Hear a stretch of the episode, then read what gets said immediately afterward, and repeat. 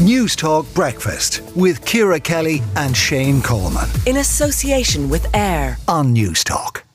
Thousands of consumers with gift cards issued by shopping centres around the country fear they will lose out after payments firm uh, after the payments firm that manages those funds for the gift cards was shut down by regulators. And Dermot Jewell, who is the Policy and Council Advisor for the Consumers Association of Ireland. Uh, Dermot, explain that this is a Lithuanian regulator who has shut down a payments firm that we've been using here uh, because of concerns over money laundering. Is that correct? That's it in a nutshell.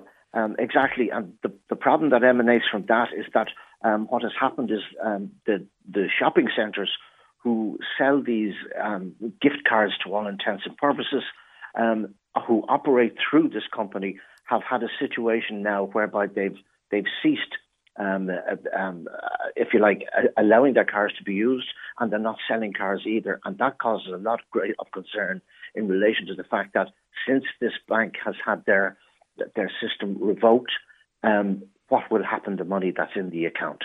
Okay. And so people, I mean, people often give these as gifts at Christmas or things like that. And, and, and they're very useful because they aren't just tied to one shop, they're tied to the whole shopping centre. Dundrum, by the way, we should point out for people who, who was our biggest shopping centre, it's not involved in this. This is, is Liffey Valley, it's the Square in Tallaght, it's Mahon Point, it's, it's several yeah. shopping centres around the country, but it isn't every shopping centre. So, so what, what is the position for consumers now who maybe have received as a present or maybe have purchased themselves a, a gift voucher that could have a hundred quid left outstanding on it. Are they going to be yeah. honoured? Um, that's the big question because it, there's, there's a question mark over it. And the reason being is that if, if you if you consider these cards, there's a situation whereby what makes them unique from most others is that after a period of time, usually 12 or 13 months, as the holder of the card, you pay a management fee that's deducted each month from the balance on the card. Now, for example, in Liffey Valley, that's three euro a month. That's just an example. But the, the, the goal and the selling point of that fee has always been that there's a safeguarding mechanism, which means that any money that's paid into the account must be ring fenced um, into a separate account so that in the event of a situation like this. So that fee, that three euros is kind of an insurance policy that, that means that this. That's it. Okay, so, so that's so far so good.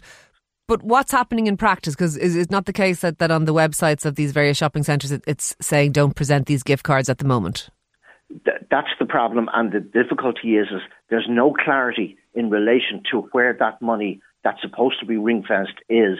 And that's the problem. Our central bank is looking at this, as our um, central bank authorities all across the okay. EU. So it's not just Ireland, and okay. it's a situation. So not being accepted at the moment. Do we? Do, is there legislation around here uh, around this kind of issue to, to protect consumers?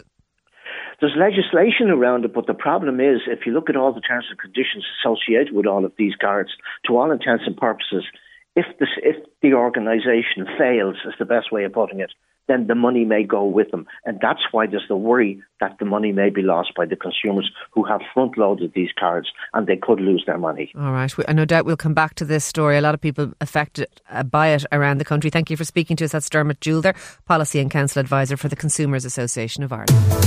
News Talk Breakfast with Ciara Kelly and Shane Coleman. In association with AIR. Weekday mornings at 7 on News Talk.